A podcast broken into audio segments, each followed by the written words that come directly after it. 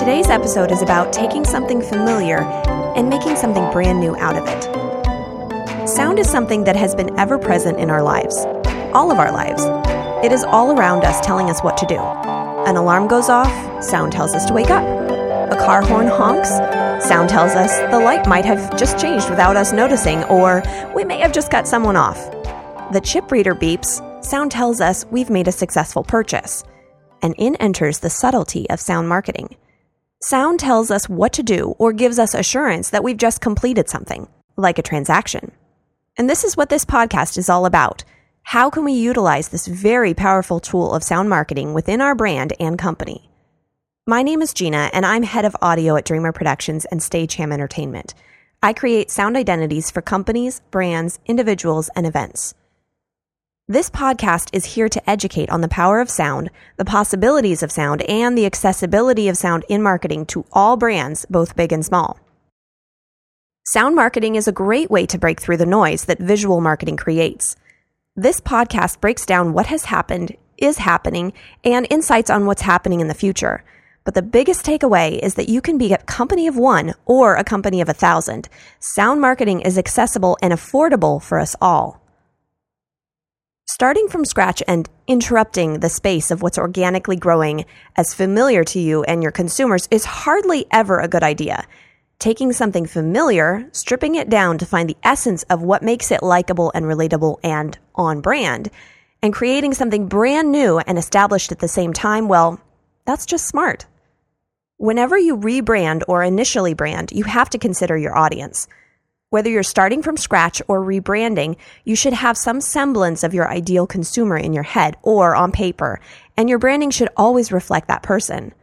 Alongside deciding if they're male or female, old or young, their occupation and income, you should also be considering what they are listening to.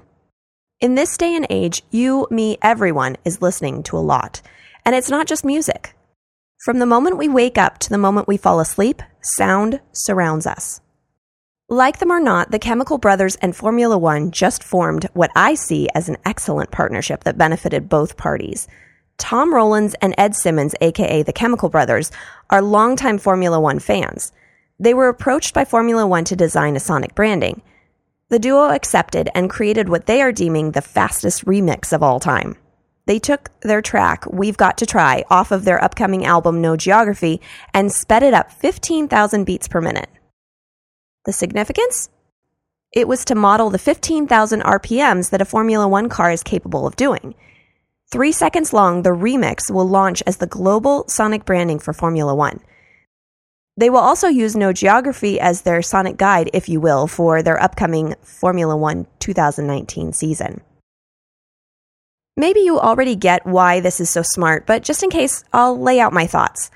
Both Formula One and the Chemical Brothers have so much to gain from this. For instance, the band are fans.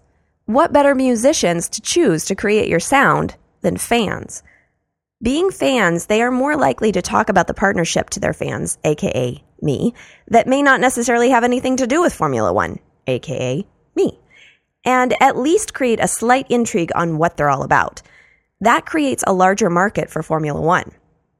Here are some ways that it benefits the Chemical Brothers. The first obvious one is they got a commission off of this. I have no idea if they sold copyright or retained royalties or, or any of that, but they got paid.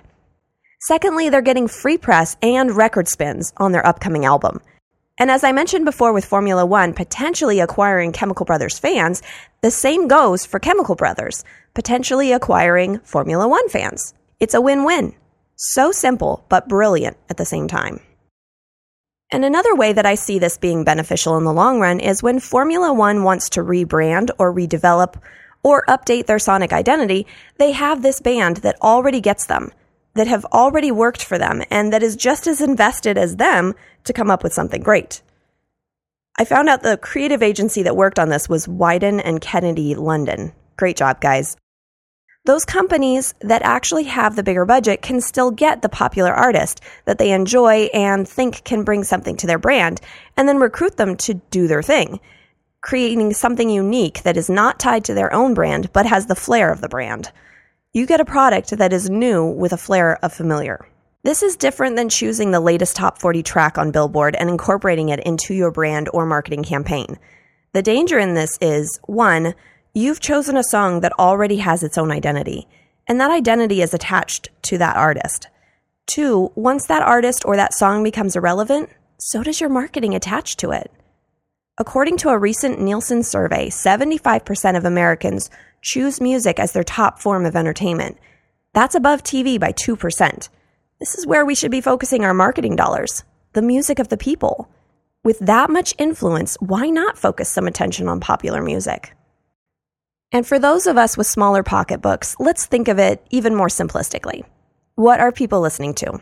Say Cardi B or Ed Sheeran or Khalid? Now let's break it down. And this, of course, is subjective, but a good exercise. Why are they listening? Is it truly for the music? Because sometimes it's not. And if it is for the music, what is that it factor? If you're not a fan of the artist or the genre, don't let that stop you. Hit up a Facebook group or friends or family. Ask. In fact, ask a lot of people. Call all that information together and see what is the common factor. From that, search out that sort of music from music libraries or friends that write in that style. You don't have to license to Cardi B to get the Cardi B effect. You just have to spend some time on it. Do some research. Do some digging. And on top of finding out what the it factor is on that track or artist, find out what they have that complements your brand and vice versa. If you can't find anything, then don't go that route. Cardi B may be popular, but if she's not speaking to you and your audience, you're doing yourself a disservice and creating an insincerity. And insincerity breeds lack of trust, which leads to your consumer becoming disinterested and finding something new. If you're not sure what I mean by insincerity, think of your visual logo.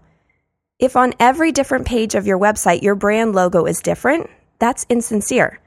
If you have a different logo for every different piece of social media that you manage, that's insincere. Insincerity is created by the lack of uniformity in your message. One great reason or argument, if you will, for developing a sound for your brand is cross promotion between the visual marketplace and the ever increasing voice marketplace. What I'm talking primarily about here is voice commerce. Voice commerce is primarily thought of in the realm of Amazon Marketplace, but I believe it's so much more than that. What's happening right now is Alexa is learning products, but I think it's learning much, much more. So, with that being said, everyone who has a business of any kind needs to be in on this. I need to be in on this. For example, I have a service. I'm an audio editor and producer for things like podcasts, and I also write custom music and sound identities. My primary work is business to business, but I also license directly to consumers where they can buy my music from online marketplaces. There's my in on why this is important for me to understand. By being online and trying to rank in Google's crazy algorithms and analytics, I should also be getting myself indexed on Alexa and Google Home and Sonos, AirPlay 2, etc. Going back to the familiar comment, voice commerce, as it rises, is utilizing familiarity with their model. It's listening to what you say. It's learning what you want and what you regularly purchase. It's making a list. I have a friend who has a music group. He's a solo pop artist from the 80s, and he now has a group called Smash Mob.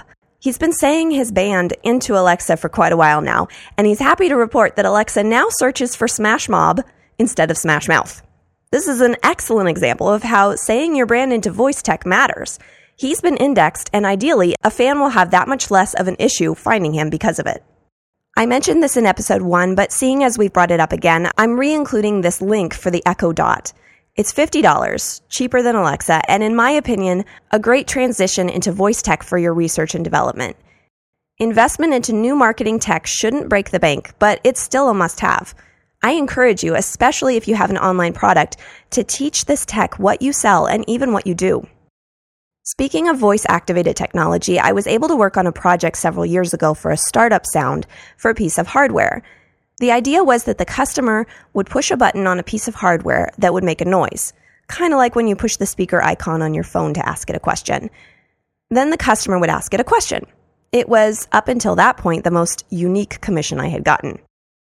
I was tasked to create a sound that reflected the company using key phrases like easy, honest, authoritative, comforting, and friendly. I sent them three options. They liked the third, and bam, I had my first official Sonic branding check in the mail. Not every job I've gotten has been that smooth. It's a special gift to interpret people's wishes, especially with different personalities and the fact that they can't always communicate what it is that they want to hear. But practice makes perfect, and it is my job to draw it out of them. I'm the designer, not them. I had mentioned it in episode three, but it's so stinking fascinating to me that I have to mention it again. Woodstock 50 is still looking for home. Apparently, Watkins Glen Speedway pulled out, and as the countdown to August 16 to 18 looms, this is almost starting to sound like a Fyre festival situation.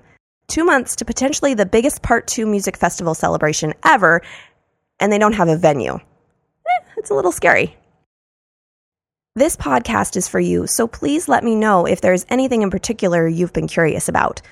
Don't be afraid to be vague or even of talking in incomplete sentences. I get it. It's new and ever changing. That's why I'm here, to help bridge that gap between traditional marketing and this whole new way of thinking.